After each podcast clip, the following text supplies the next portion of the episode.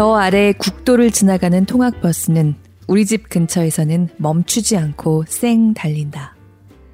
나는 일곱 살밖에 되지 않았지만 바로 이 사실, 다른 어떤 것보다 이 사실이야말로 우리 가족을 다른 가족들과 다르게 만든다는 것을 알고 있다.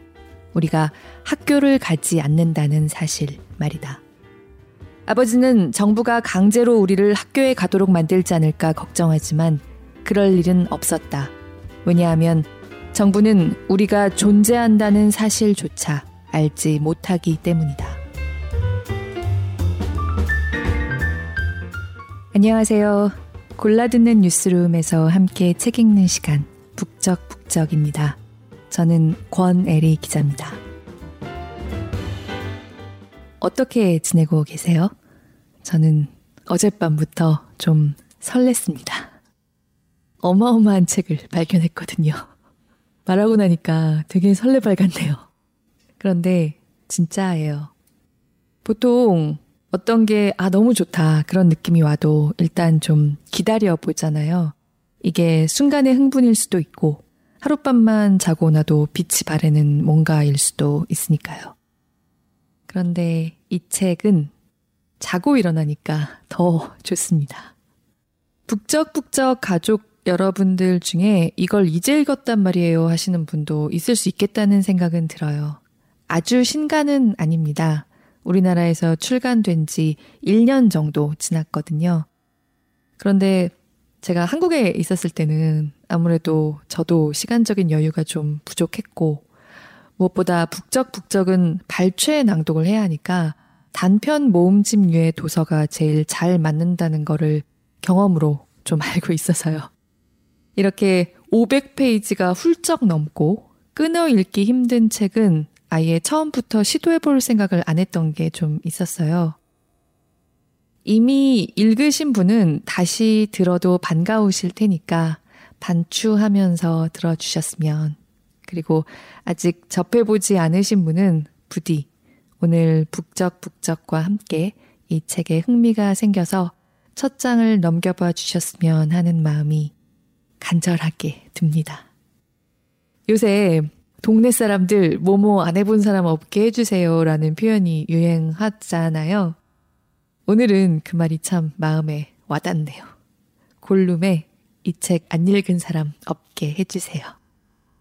오백 페이지가 넘지만 한 번 집어들면 정말 그 다음부터는 그 많은 페이지들이 언제 다 훌쩍 넘어갔는지 모르겠다는 기분으로 마지막 장에 도달하실 가능성이 아주 높기 때문에 주말을 추천합니다. 무엇보다 제가 지금까지 읽어본 모든 책 중에서 가장 모든 의미에서 힘 있는 마지막 문장을 선물하는 책입니다. 그 마지막 문장을 떠올리기만 해도 눈물이 나요. 지금도 그래요, 사실. 그렇다고 마지막 장으로 바로 넘겨보시면 안 되는 게요. 그냥 그 문장부터 보시면 에게 이게 뭐 하실 수도 있습니다. 하지만 앞에 오백 페이지를 모두 읽고 그 문장에 다다르면 그렇게 폭발적인 감동을 선물 받을 수 있는 그런 문장이에요. 오늘 함께 읽고 싶은 책은 천구백팔십육 년생 미국인 여성인 타라 웨스트오버가 지난 이천십팔 년에 세상에 내놓은 배움의 발견입니다. 프롤로그의 일부를 먼저 좀 읽겠습니다. 낭독을 허락한 출판사 열린 책들에 감사드립니다.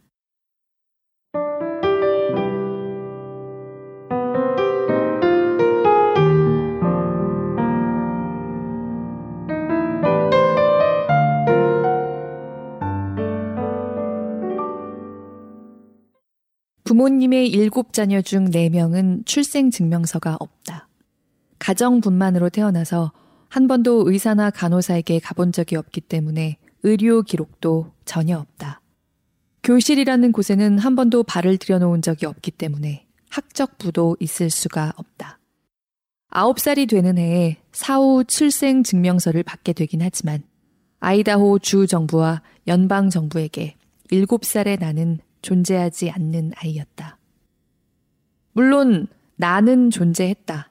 나는 곧 닥칠 심판의 날을 맞을 준비를 하면서 해가 빛을 잃고 달이 피로 물드는지 살피면서 자랐다. 복숭아 병조림을 만들며 여름을 보냈고 저장해 놓은 것들이 썩지 않게 손질하면서 겨울을 보냈다. 인간이 다스리는 세상이 망한다 해도 우리 가족은 아무런 영향도 받지 않고 계속 살아갈 수 있을 터였다. 그때까지 내 교육은 산의 리듬 속에서 이루어졌다. 그 리듬 속에서 변화는 근본적인 것이 아니라 순환일 뿐이었다. 매일 아침이면 같은 해가 다시 솟아올라 계곡을 가로질러 산꼭대기 뒤로 넘어가곤 했다. 겨울에 오는 눈은 언제나 봄이 되면 녹았다. 우리의 생활도 순환에 따랐다. 매일의 순환, 계절의 순환. 끊임없이 변화가 일어나는 듯 했지만 순환의 원이 완성되고 난 뒤 돌아보면 아무것도 변화한 것이 없었다. 나는 우리 가족도 이 불멸의 패턴의 일부고 어떤 의미에서는 우리도 영원할 것이라고 믿었다. 그러나 그런 영원함은 사내나 해당되는 개념이었다. 아버지가 산에 대해 해주던 이야기가 있다. 그 산봉우리는 웅장하고 품위가 넘치는 대성당과 같은 존재였다. 같은 산맥에 더 높고 더 큰 산들도 있었지만 벅스피크는 그 중에서도 가장 잘 다듬어진 산이었다. 일 점 육 킬로미터도 넘는 널찍한 산기슭을 딛고 짙은 색깔의 몸을 일으켜 흠잡을 데 없는 첨탑으로 솟아오른 것이 바로 벅스피크였다. 멀리서 보면 산은 얼핏 여자의 몸처럼 보이기도 했다. 물이 흐르는 거대한 협곡은 다리, 북쪽 등성이를 덮은 소나무는 그녀의 머리였다. 종종 걸음이 아니라 성큼성큼 다리를 힘차게 앞으로 내딛는 듯한 그녀의 자세는 위엄이 넘쳤다. 아버지는 그녀를 인디언 프린세스라고 불렀다. 매년 눈이 녹을 즈음에 다시 모습을 드러낸 그녀는 남쪽으로 얼굴을 향한 채 버펄로 떼가 계곡으로 돌아오는 것을 지켜봤다. 유목 생활을 하는 미국 원주민들은 그녀가 모습을 드러내는 것을 봄을 알리는 신호로 받아들였다고 아버지는 설명해 줬었다. 산이 높고 겨울이 끝났으니 집으로 돌아올 시간이라는 신호라고 했다. 아버지가 해주는 이야기는 모두 우리 산, 우리 계곡, 우리가 사는 아이다호의 황량한 작은 땅덩어리에 관한 것이었다. 아버지는 내가 산을 떠나 바다를 건너고 대륙을 지나 낯선 곳에 섰을 때 지평선 끝까지 봐도 인디언 프린세스를 찾을 수 없는 곳에 섰을 때 그때는 어떻게 해야 할지에 대해서는 한 번도 이야기해 주지 않았다. 집에 돌아올 시간이라는 신호를 어떻게 찾아야 하는지 아버지는 한 번도 이야기해 주지 않았다.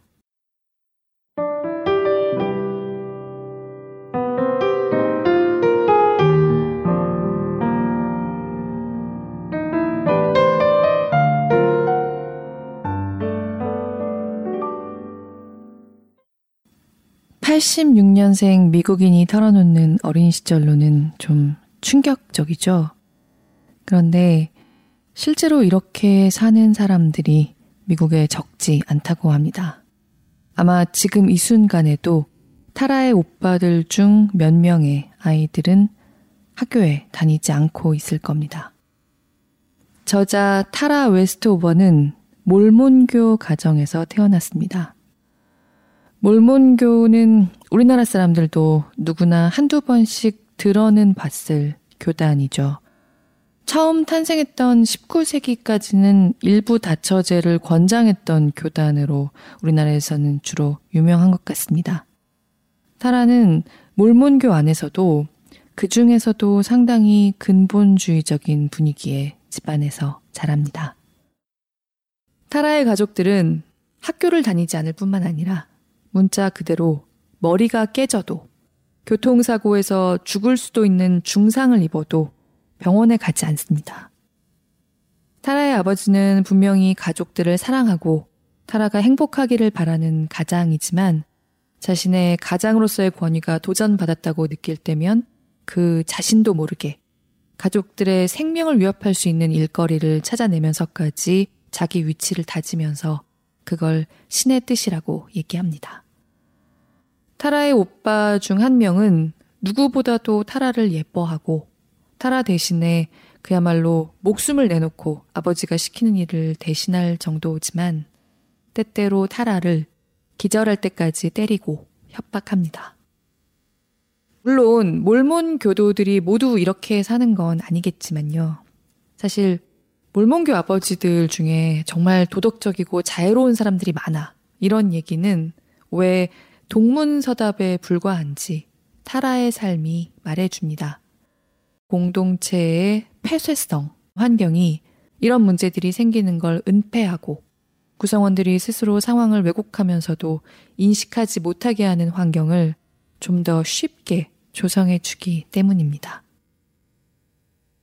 그리고 타라의 고통은 사실 이게 시작일 뿐이에요. 열일곱 살에 이 가족을 처음으로 벗어나서 바깥 세상을 말하자면 접하고 대학 교육을 받기 시작하고 자신의 가족과 스스로의 상태를 직시할 수 있는 정신적인 힘을 조금씩 조금씩 기르게 되면서 타라의 진짜 영혼의 전투는 그때부터 시작됩니다. 타라 웨스트오버는 그 집을 벗어난 지 십 년 만에 케임브리지와 하버드를 거쳐서 이십 대의 박사가 되고요.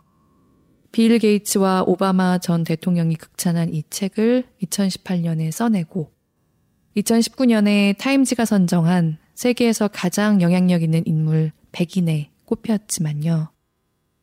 저는 지금 이 순간에도 그 가정을 탈출하는 거대한 전투를 해야 했던 타라 웨스트오버의 영혼이 여전히 나날이 트라우마에 도전받고 내적 갈등을 겪고 있을 거라고 생각합니다.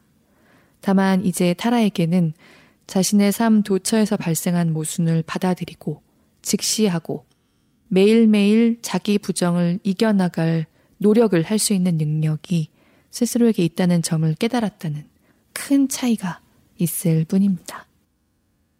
그러니까 몰몬교 얘기라니 한국 사람이랑 별 관계없지 않나는 느낌이 들 수도 있지만 만약에 이 책을 끝까지 읽은 뒤에도 와, 이렇게 사는 사람들도 있네 이런 생각만 든다면 그분은 정말 복이 많은 분이다. 전생에 나라를 구하지 않았나 생각해요. 왜냐하면 타라는 매우 극단적인 환경에서 자란 경우이긴 하지만 타라가 겪은 문제들은 그렇게까지 극단적이진 않더라도 우리 사회에서도 많은 사람들이 겪고 있는 다양한 종류의 소외, 자기 혐오와 분열을 필연적으로 수반하는 다양한 소외에 사실 맞닿아 있기 때문입니다. 그래서 가정 안에서 이런 소외가 작동하는 게 제일 벗어나기 힘들지만 좀 더 넓게 보자면 사회의 특정한 편견이나 차별도 그걸 당연시하는 그 안의 분위기 속에서 자라난 개인으로서는 제대로 인식하고 극복하기가 정말 쉽지 않죠. 깨달은 자에게도 그 극복은 트라우마에서 벗어나는 일은 평생 쳇바퀴처럼 반복되는 숙제일 수밖에 없습니다. 세상 밖으로 나온 직후에 대한 타라의 회고 좀 더 읽어보겠습니다.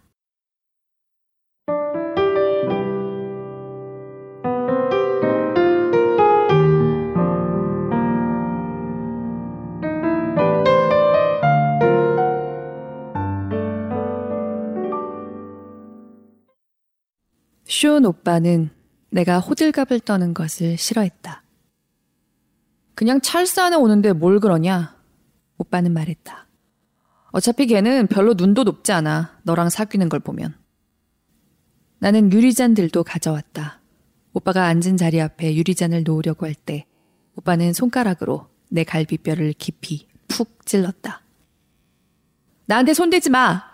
내가 비명을 질렀다. 그 순간 방이 뒤집혔다. 나는 그 자리에서 고꾸라진 다음 엄마 눈이 미치지 않는 거실로 순식간에 끌려갔다.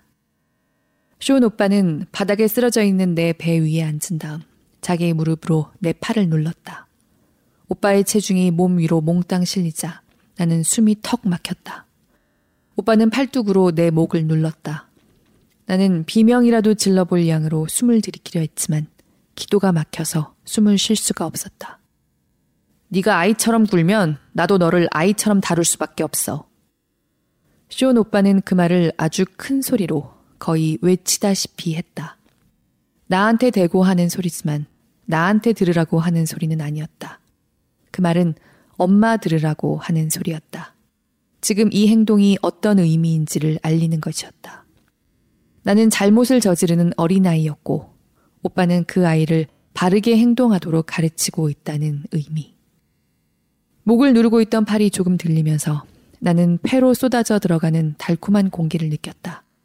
오빠는 내가 엄마를 부르지 않을 거라는 걸 알고 있었다. 그만둬라! 엄마가 부엌에서 소리쳤다. 하지만 나는 그게 나한테 하는 소리인지 오빠한테 하는 소리인지 알 수가 없었다. 소리 지르는 건 무례한 일이야. 쇼 오빠가 말했다. 이번에도 부엌을 향해 하는 말이었다. 사과할 때까지 못 일어나게 할 거야. 나는 오빠에게 소리 질러서 미안하다고 했다. 그런 다음에야 일어날 수 있었다. 나는 종이 냅킨을 접어 자리마다 하나씩 놨다. 오빠 접시에 냅킨을 놓자 오빠는 다시 손가락으로 내 갈비뼈를 찔렀다. 나는 아무 말도 하지 않았다. 찰스는 시간보다 일찍 도착해서 쇼온 오빠 건너편 자리에 앉았다. 오빠는 찰스를 눈 한 번 깜짝이지 않고 노려봤다. 나는 두 사람만 두고 자리를 비우고 싶지 않았지만 엄마가 요리하는 것을 도와야 했기 때문에 스토브 옆으로 돌아갔다. 하지만 식탁 쪽으로 자주 갈 핑계를 만들어서 왔다 갔다 하면서 한 번은 오빠가 찰스에게 자기가 가진 총에 대해 이야기하는 것을 들었고 또 한 번은 사람을 죽일 수 있는 여러 가지 방법에 대해 이야기하는 것을 들었다. 두 번 모두 나는 큰 소리로 웃었다. 찰스가 오빠의 이야기를 농담으로 받아들이기를 바라면서. 식탁 쪽으로 세 번째 가자. 쇼온 오빠가 나를 잡아당겨 자기 무릎에 앉혔다. 이번에도 나는 큰 소리로 웃었다. 그러나 연극은 오래 가질 못해서 저녁 식사를 시작하기도 전에 끝이 나고 말았다. 내가 빵이 가득 든 커다란 도자기 접시를 들고 쇼온 오빠 옆을 지나는데 오빠가 내 배를 찔렀다. 너무 세게 찔러 숨이 턱 막힐 지경이었다. 나는 접시를 떨어뜨렸고 접시는 산산조각이 나고 말았다. 도대체 왜 그러는 거야? 내가 소리쳤다. 너무 순식간에 벌어진 일이라 오빠가 나를 어떻게 바닥에 쓰러뜨렸는지도 알 수가 없었다. 다음 순간 나는 바닥에 누워있고 오빠가 내 배 위에 앉아 있었다. 오빠는 접시를 깬 데 대해 사과하라고 요구했다. 나는 찰스가 듣지 못하도록 작은 소리로 미안하다고 속삭였다. 하지만 그게 오빠를 더 화나게 만들었다. 오빠는 내 머리카락을 한 움큼 잡았다. 힘을 잘 주기 위해 두피에 가깝게 머리를 움켜쥔 채 나를 당겨 일으킨 다음 목욕탕 쪽으로 질질 끌고 갔다. 너무 갑작스러운 행동이라 찰스가 반응할 틈도 없었다. 복도를 따라 끌려가면서 마지막으로 내 눈에 들어온 장면은 찰스가 눈을 휘둥그레 뜨고 창백한 얼굴로 자리에서 일어나는 모습이었다. 내 팔은 손목이 꺾인 채 등 뒤로 잡혀 있었다. 변기에 머리가 처박혀 변기물이 코에 닿을 듯 말 듯한 상태였다. 오빠가 뭐라 소리 지르고 있었지만 뭐라 하는지 알 수가 없었다. 복도에서 들려오는 발자국 소리에 귀를 기울이던 나는 그 소리가 들리자 완전히 정신을 잃을 지경이 됐다. 찰스에게 이런 모습을 보여줄 수는 없었다. 내가 지금까지 한 가장과 가식, 화장, 새 옷, 좋은 그릇으로 차린 식탁, 뒤에 가려진 진짜 내 모습이 이런 것이라는 사실을 찰스에게 알릴 수는 없었다. 나는 온몸에 힘을 줬다. 몸을 크게 휘어지게 하면서 쇼온 오빠에게 잡혀있던 손목을 잡아 뺐다. 오빠가 예상치 못한 반응이었을 것이다. 내가 생각보다 힘이 더 셌는지 생각보다 무모했는지 잘 모르겠지만 어쨌든 오빠는 잡고 있던 손을 놓쳤다. 나는 문을 향해 돌진했다. 문을 열고 밖으로 한 걸음 내딛는 순간 내 머리가 다시 뒤쪽으로 훅 당겨졌다. 오빠가 내 머리카락을 잡은 것이다. 그러나 나를 너무 세게 잡아당긴 나머지 우리는 둘이 함께 뒤로 넘어져 욕조 안으로 쓰러졌다. 다음 순간 정신을 차려보니 찰스가 나를 일으켜 세우고 있었고 나는 웃고 있었다. 미친 듯이 울부짖는 비명에 가까운 웃음이었다. 나는 내가 계속 크게 웃어댈 수만 있으면 어떻게든 상황을 무마하고 모든 게 농담인 것처럼 찰스를 설득할 수 있을 것만 같았다. 눈에서는 눈물이 줄줄 흘렀지만 엄지발가락이 부러졌다. 나는 계속 캑캑거리며 웃었다. 쇼온 오빠는 문 앞에 어색한 표정으로 서 있었다. 괜찮아? 찰스가 계속 물었다. 물론 괜찮지. 쇼온 오빠는 너무 너무 너무 웃겨. 부러진 발가락에 체중이 실리면서 통증이 온몸을 훑고 지나갔기 때문에 마지막 단어는 이상하게 튀어나왔다. 찰스가 나를 부축하려고 했지만 나는 그를 뿌리치고 부러진 발이 멀쩡한 것처럼 똑바로 걸었다. 오빠를 장난스럽게 손으로 툭 치고 지나치면서도 나는 통증으로 비명을 지르지 않으려고 이를 악물었다. 찰스는 저녁 식사가 시작될 때까지 기다리지 않았다. 그 즉시 자기 집차를 몰고 떠난 후 몇 시간 동안 아무 기별도 하지 않았다. 그러다가 전화를 한 그는 교회에서 만나자고 했다. 벅스피크의 우리 집으로는 오지 않겠다고 했다. 우리는 어둡고 텅 빈 주차장에 차를 대고 집차 안에 앉아 있었다. 그가 울고 있었다. 네가 봤다고 생각하는 건 사실이 아니야. 내가 말했다. 누가 내게 물어봤다면 나는 찰스가 세상에서 내게 가장 중요한 사람이라고 답했을 것이다. 그러나 사실은 아니었다. 그리고 나는 그것을 그에게 증명해 보일 것이다. 내게 정말로 중요한 것은 사랑이나 우정이 아니라 나 자신에게 그럴듯하게 거짓말하는 능력이었다. 내가 강하다고 믿을 수 있도록 거짓말하는 능력. 내가 강하지 않다는 사실을 알아버린 찰스를 절대 용서할 수가 없었다. 나는 변덕스러워졌고 쉽게 만족하지 못했고 적대적인 사람이 됐다. 나에 대한 찰스의 사랑을 측정하는 괴상하고 점점 더 말도 안 되는 기준들을 만들어내서 그가 그 기준을 채우지 못하면 편집증적인 반응을 보였다. 나는 불같이 화냈고 아버지나 쇼온 오빠에게 품었던 날것의 분노와 엄청난 반감을 모두 찰스에게 쏟아냈다. 그런 나의 상태는 나를 도우려는 주변 사람들을 당황하게 만들었다.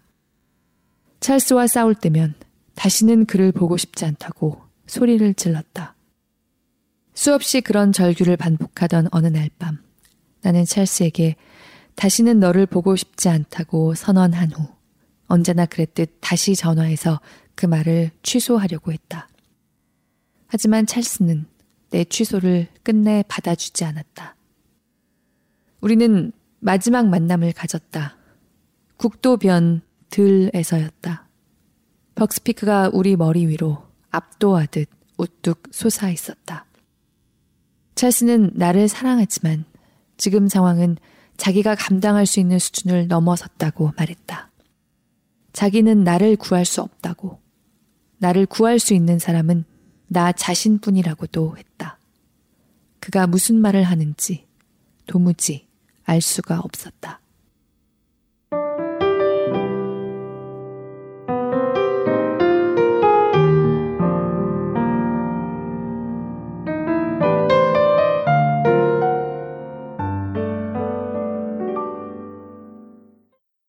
오백이십 페이지에 달하는 책에서 이십 페이지 안쪽으로 찾아서 읽고 있기 때문에 오늘 낭독에서는 그런 부분을 많이 보여드리기 어렵지만요. 이 책이 참 특별한 것은 타라의 가족들 중 그 누구도 평면적으로 그려지지 않는다는 데 있습니다.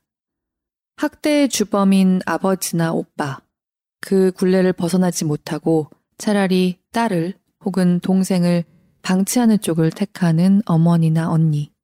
그들 모두에게 사정이 있고 고통이 있고 굉장히 복합적인 인간적인 결들이 있습니다.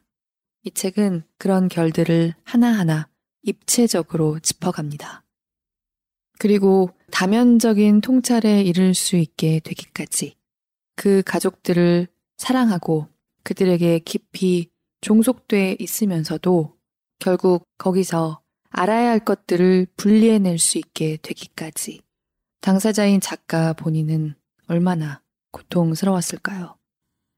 인습의 버블이라는 게 있을 때 그걸 벗어나는 게 얼마나 어려운지, 가족 내 학대나 무지는 사랑이나 진심 어린 애정과 실제로 결합하기 때문에 더더욱 무섭고 분리해서 인식하기 어렵다는 것을, 순전한 악이라는 게 없기 때문에 악의 문제를 푸는 게 더욱 어렵다는 것을 작가 본인이 자신의 삶으로 생살로 하나하나 배워나간 과정을 그야말로 뛰어난 관찰자의 통찰력으로 보여줍니다. 조금 더 읽겠습니다.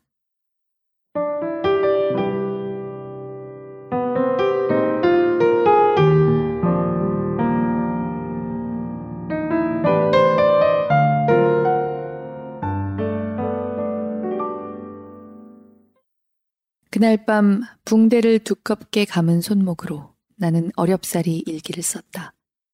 나 자신에게 물었다. 내가 애원을 하는데 오빠는 왜 멈추지 않았을까? 좀비한테 맞는 느낌이었다. 마치 오빠가 내 말을 듣지 못하는 듯 했다. 라고 썼다. 쇼온 오빠가 문을 두드렸다. 나는 일기장을 베개 밑에 숨겼다. 방에 들어오는 오빠의 어깨가 축 처져 있었다.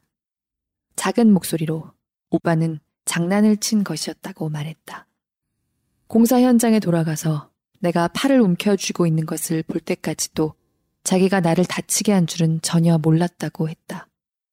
오빠는 내 손목뼈를 만져보고 발목도 살핀 후 행주에 얼음을 싸서 가져다 줬다. 그러고는 다음번에 장난을 칠 때는 뭔가 잘못되면 말을 해야 한다고 말하고 방에서 나갔다. 나는 다시 일기장을 꺼냈다.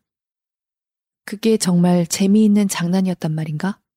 내가 아파하는 것을 정말 못 봤을까? 모르겠다. 정말 모르겠다. 나는 나 자신을 돌이켜 보기 시작했다. 내가 알아들을 수 있게 말을 하지 않은 건 아닐까? 어떤 말을 속삭이고 어떤 말을 외쳤던가? 결국 내가 다른 방법으로 의사 표현을 했다면, 더 차분히 말을 했다면 오빠가 멈췄을 것이라고 결론을 내렸다. 나는 그걸 스스로 믿을 때까지 일기장에 그렇게 써내려갔다. 별로 오랜 시간이 걸리지는 않았다. 나도 그 사실을 믿고 싶었기 때문이다. 내 잘못이라는 결론은 마음을 편하게 해줬다.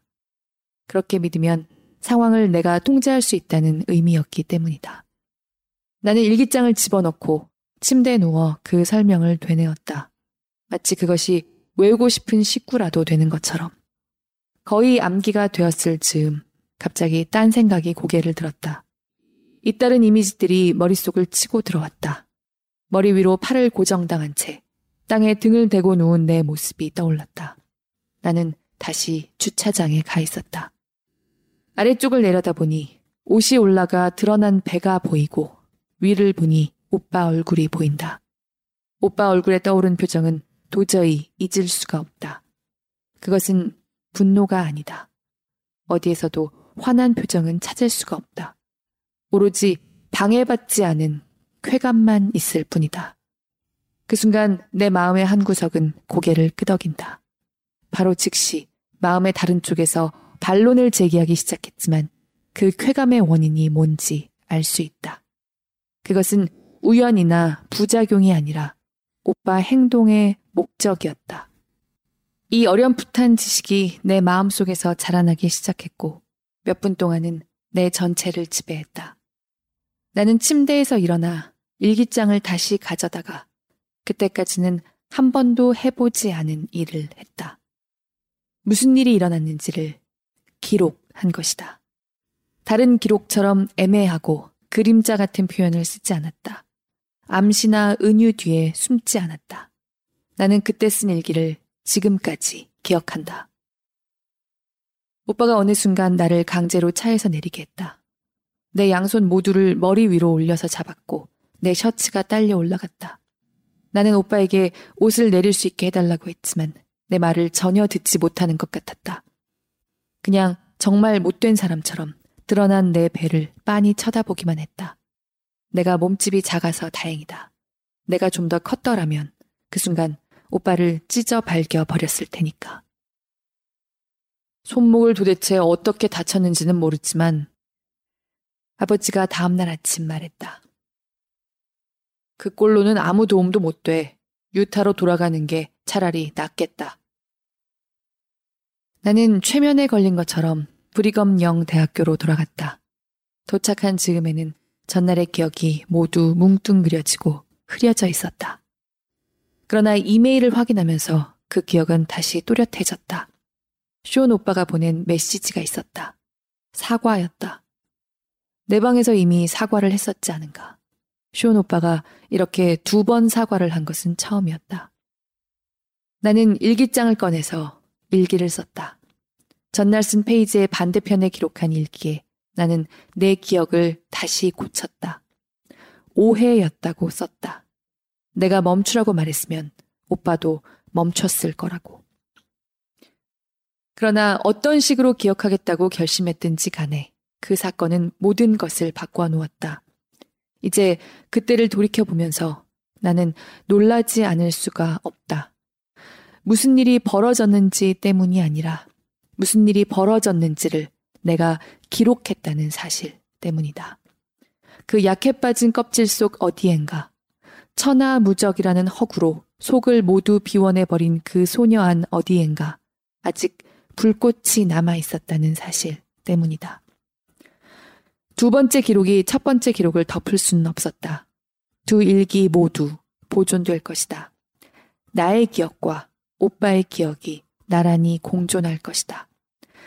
앞뒤 말을 맞추기 위해 한쪽을 수정하지 않은 것은 대담한 행동이었다.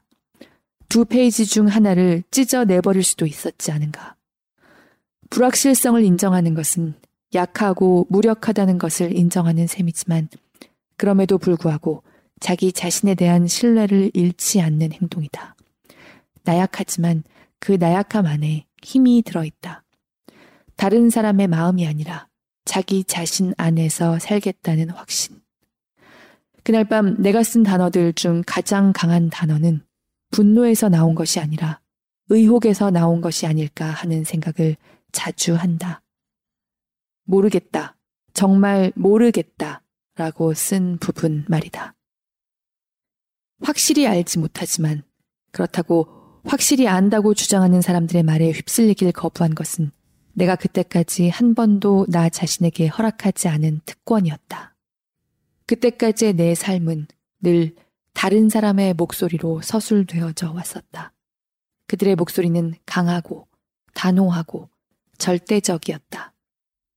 내 목소리가 그들의 목소리만큼 강할 수 있다는 생각을 한 번도 해보지 못했던 것이다.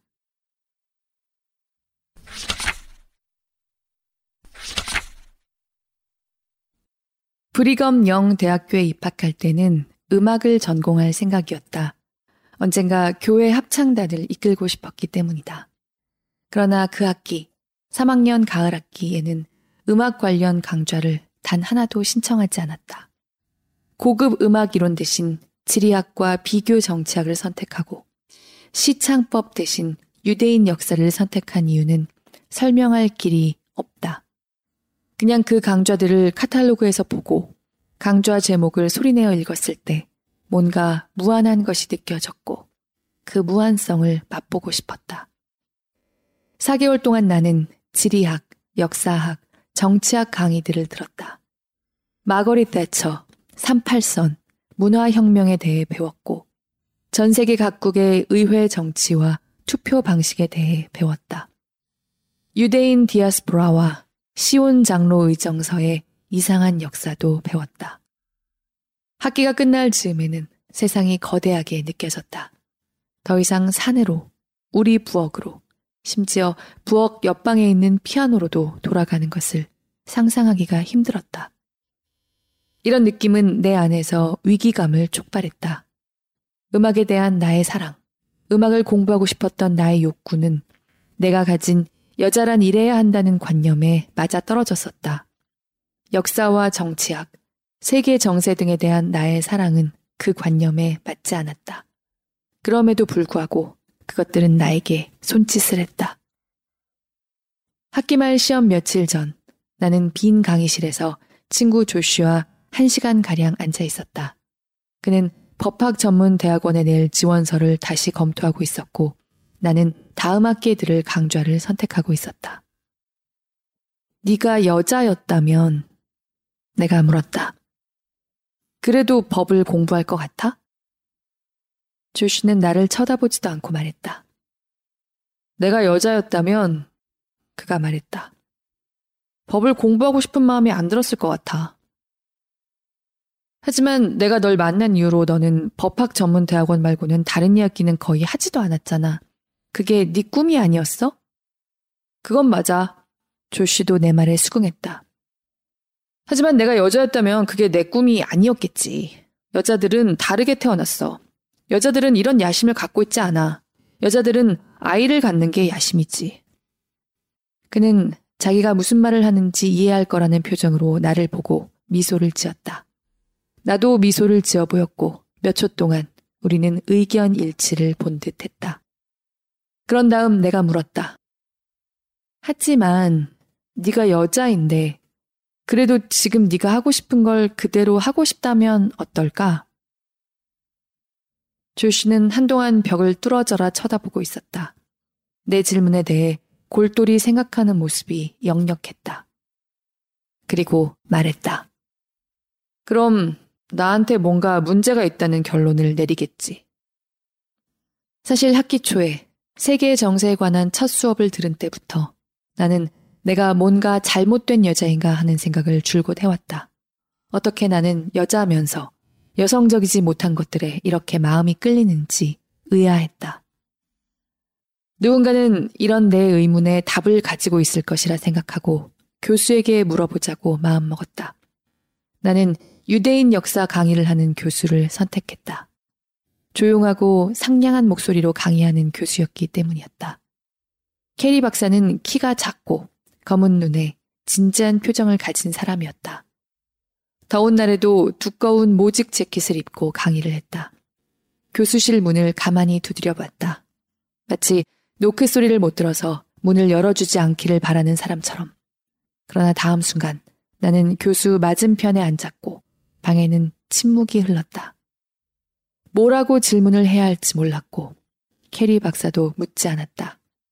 대신 그는 일반적인 질문을 했다. 내 성적, 선택한 강좌 등등. 그리고 왜 유대인 역사를 선택했는지 물었고 나는 생각을 해보지도 않고 홀로코스트에 대해 몇 학기 전에 처음 들었고 그래서 그 이야기를 더 알고 싶었다고 내뱉었다. 홀로코스트에 대해 알게 된 게 언제라고요? 교수가 물었다. 브리검 영에 와서 알게 됐어요. 학생 동네 학교에서는 홀로코스트를 안 가르쳤나요? 아마 가르쳤겠죠. 내가 말했다. 그런데 제가 다니질 않았어요. 학교에 왜 다니지 않았나요? 나는 최선을 다해 설명을 했다. 부모님이 공교육을 신뢰하지 않았고 그래서 우리를 학교에 보내지 않았다고 말했다. 이야기를 다 끝내자 교수는 아주 어려운 문제에 대한 해결책을 찾기라도 해야 하는 사람처럼 두 손에 깍지를 꼈다. 계속 도전을 해보세요. 그렇게 하면서 어떤 일이 벌어지는지 보는 거예요. 도전을 하라니 무슨 말씀이세요? 교수는 새로운 아이디어가 떠올랐다는 듯 갑자기 몸을 앞으로 숙였다. 케임브리지라고 들어봤어요? 처음 듣는 단어였다. 영국에 있는 대학이에요. 그가 말했다. 세계에서 가장 좋은 대학 중에 하나죠. 내가 케임브리지 대학교와 교환학생 프로그램을 운영하고 있어요. 굉장히 경쟁률이 높고 엄청나게 열심히 공부하지 않으면 안 돼요. 합격하지 못할 수도 있지만 만일 합격을 하면 그건 학생 능력이 어느 정도인지 가늠할 수 있는 척도가 될 거예요. 나는 교수와의 대화를 어떻게 받아들여야 할지 생각하면서 숙소로 걸어갔다. 내가 원한 것은 도덕적인 조언이었다. 아내와 어머니로서의 내 소명을 다하라는 신의 부름과 내 마음속에서 나를 부르는 다른 목소리 사이에서 어떤 결정을 내려야 할지에 대한 조언을 원했었다. 그러나 캐리 박사는 그런 내 질문은 옆으로 밀어놓고 이렇게 말하는 듯했다. 먼저 학생의 능력이 어느 정도인지를 가늠해 본 후 학생이 어떤 사람인지 결정하세요. 나는 그 프로그램에 지원했다.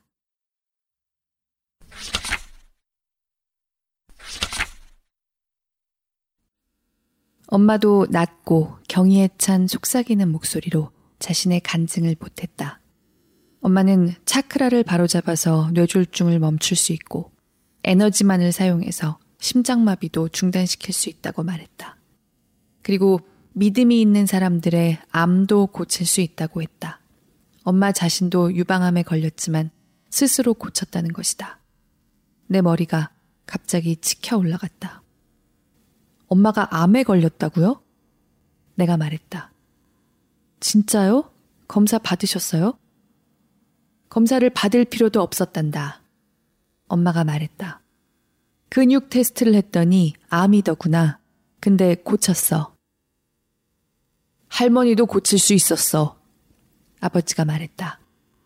하지만 할머니는 그리스도에게서 멀어졌어. 믿음이 부족했고 그래서 돌아가신 거야. 믿음이 없는 자들은 주님이 치유해 주시지 않으시지. 엄마는 고개를 끄덕였지만 끝내 고개를 들지 않았다. 할머니의 죄는 심각한 것이었다. 아버지가 말했다. 하지만 네 죄는 그보다 더 심각해. 너는 진실이 주어졌는데도 외면했기 때문이지. 방 안은 옥스퍼드 스트리트에서 들려오는 웅웅대는 차소리 빼곤 아무 소리도 나지 않았다. 아버지는 시선을 내게 고정시켰다. 그것은 선지자의 시선이었다. 우주로부터 힘과 권위를 부여받은 성스러운 예언자. 나는 아버지의 시선을 정면으로 마주하고 싶었다. 내가 그 무게를 견딜 수 있다는 것을 증명하고 싶었기 때문이다. 그러나 몇 초 후 내 안에 뭔가가 부러지면서 내부의 힘이 꺾였고 나는 시선을 바닥으로 떨구고 말았다. 네 앞에 재앙이 닥칠 것이라고 간증하라는 주님의 계시를 받았다. 아버지가 말했다. 그 재앙은 금방 올 거야. 아주 금방. 그리고 너를 파괴하고 말 거야. 완전히. 너는 인간이 떨어질 수 있는 가장 밑바닥까지 떨어질 것이고 그곳에 떨어져서 완전히 부서진 채 쓰러져 있을 때 주님의 자비를 구하게 될 거다. 극도의 흥분 상태까지 올라갔던 아버지의 목소리가 이제 중얼거림으로 바뀌어 있었다. 그때 주님은 네 예원을 듣지 않으실 거야. 나는 아버지와 눈을 마주쳤다. 아버지는 확신으로 활활 타오르고 있었다. 아버지의 몸에서 열기가 뻗쳐나오는 게 느껴질 정도였다. 아버지는 몸을 숙여서 아버지의 얼굴과 내 얼굴이 거의 닿을 정도로 다가온 다음 말했다. 하지만 나는 듣겠지. 침묵이 온 방 안에 깃들었다. 아무런 방해도 받지 않은 그 침묵이 방 전체를 압박했다. 너에게 은총을 내리겠다는 제안을 마지막으로 한 번만 더 하겠다. 아버지가 말했다. 그 은총은 자비였다. 아버지는 오드리 언니에게 제안했던 것과 같은 항복 조건을 내게도 제안한 것이다. 언니에게 이것이 얼마나 큰 안도였을지 상상이 갔다. 자신의 현실, 나와 언니가 함께 알고 있던 현실을 아버지의 현실과 바꿀 수 있다는 것을 깨달았을 때 언니가 느꼈을 안도감 말이다. 그렇게 적은 대가만 지불하면 된다는 것을 알았을 때 언니는 정말 고마운 마음이 들었을 것이다. 나는 언니가 한 선택을 두고 왈가왈부할 자격이 없었다. 그러나 나는 같은 선택을 할 수 없다는 것을 그 순간 알고 있었다. 내가 그때까지 해온 모든 노력, 몇 년 동안 해온 모든 공부는 바로 이 특권을 사기 위한 것이었다. 아버지가 내게 준 것 이상의 진실을 보고 경험하고 그 진실들을 사용해 내 정신을 구축할 수 있는 특권. 나는 수많은 생각과 수많은 역사와 수많은 시각들을 평가할 수 있는 능력이야말로 스스로 자신을 창조할 수 있는 능력의 핵심이라는 사실을 믿게 됐다. 지금 굴복한다는 것은 단순히 언쟁에 한 번 지는 것 이상의 의미를 지녔다. 그것은 내 정신의 소유권을 잃는다는 의미였다. 이것이 내게 요구되는 대가였다. 이제 이해가 됐다. 아버지가 내게서 쫓고자 하는 것은 악마가 아니라 바로 나 자신이었다. 아버지는 주머니에서 유리병에 담긴 성유를 꺼내 내 손바닥에 놓았다. 나는 그 병을 자세히 들여다봤다. 의식을 거행하는 데는 이 성유만 있으면 됐다. 거기에 더해 부상으로 기형이 된 아버지의 손에 담긴 성스러운 권리. 나는 내가 항복하는 장면을 상상해봤다. 눈을 감고 내가 행한 신성 모독을 모두 되뇌는 장면. 내가 겪은 변화, 주님의 도움으로 겪은 변신 등을 어떻게 묘사하고 어떤 단어들을 외치면서 어떻게 고마움을 표현할지 상상했다. 그 단어들은 준비가 되어 있었다. 만반의 준비 태세를 갖추고 내 입을 벌리기만 하면 되는 상태였다. 그러나 내가 입을 열자 그 단어들은 사라지고 말았다. 사랑해요. 내가 말했다. 하지만 그럴 수 없어요. 죄송해요, 아버지. 아버지가 갑자기 벌떡 일어섰다. 아버지는 다시 한번 내 방에 사악한 존재가 깃들어 있어서 하룻밤도 더 머물지 못하겠다고 말했다. 부모님의 비행기는 다음 날 아침이었다. 그러나 아버지는 악마와 한 방에서 자느니 벤치에서 자는 게 낫겠다고 했다. 엄마는 분주히 방 안을 오가면서 셔츠와 양말을 가방에 챙겼다. 그리고 오 분 후 방에서 나갔다.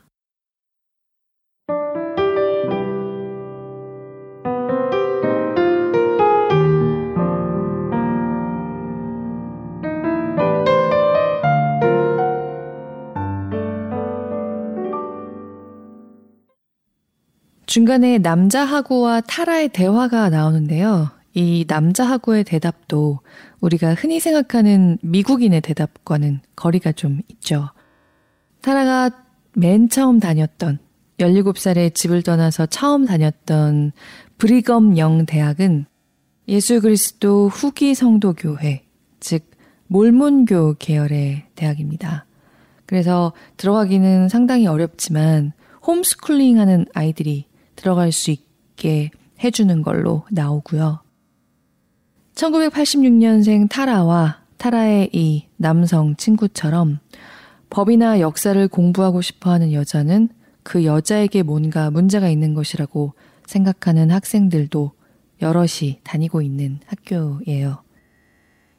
마침 이 책을 읽기 얼마 전에 몰몬교를 소개하는 칼럼을 읽은 일이 있습니다.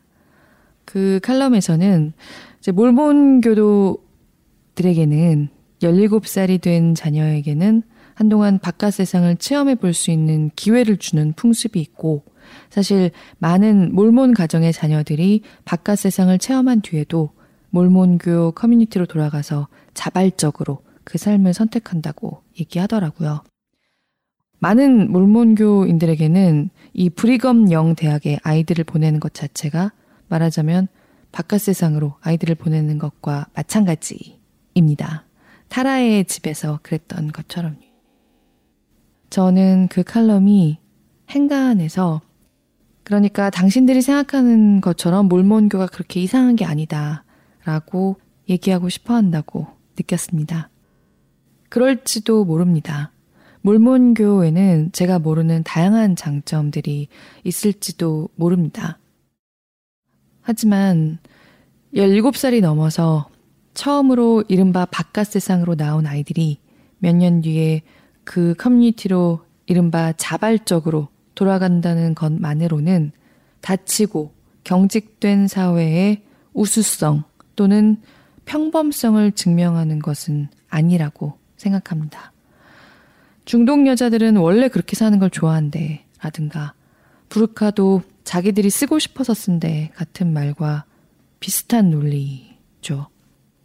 타라는 이 책 배움의 발견을 통해서 닫힌 사회에서 태어나고 자란 사람은 어째서 닫힌 사회로 이른바 자발적으로 돌아가기 쉬운가?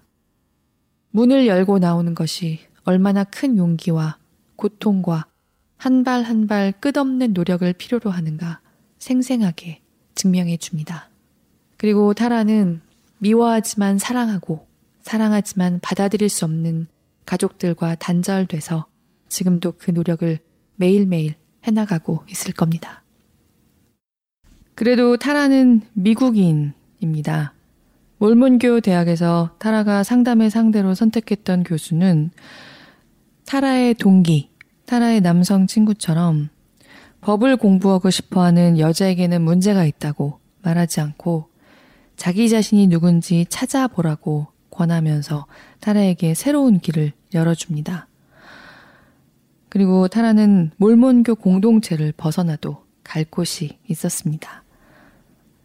브리검 영 대학에서 만난 몰몬교 비숍까지도 타라가 교육을 중단하지 않는데 큰 힘을 보태줍니다. 사실 타라가 브리검 영 대학이든 다른 곳에서든 인생의 고비마다 만나는 선생님들은 역설적으로 서구 교육의 강점을 증명해줘요. 그리고 타라는 교육을 접하고 열린 사회로 나오면서 그토록 늦게 시작해서 정말 지난하고 혼돈에 가득 찬 여정을 지나지만 결국 자신의 머리로 생각하는 지점에 도달할 수 있는 사람의 정신의 힘을 정말 벅차게 증명합니다.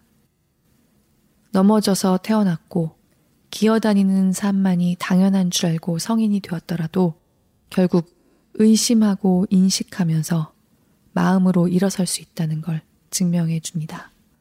그리고 자신이 배운 것을 이 책을 통해서 다시 우리에게 배움으로 되돌려줘요.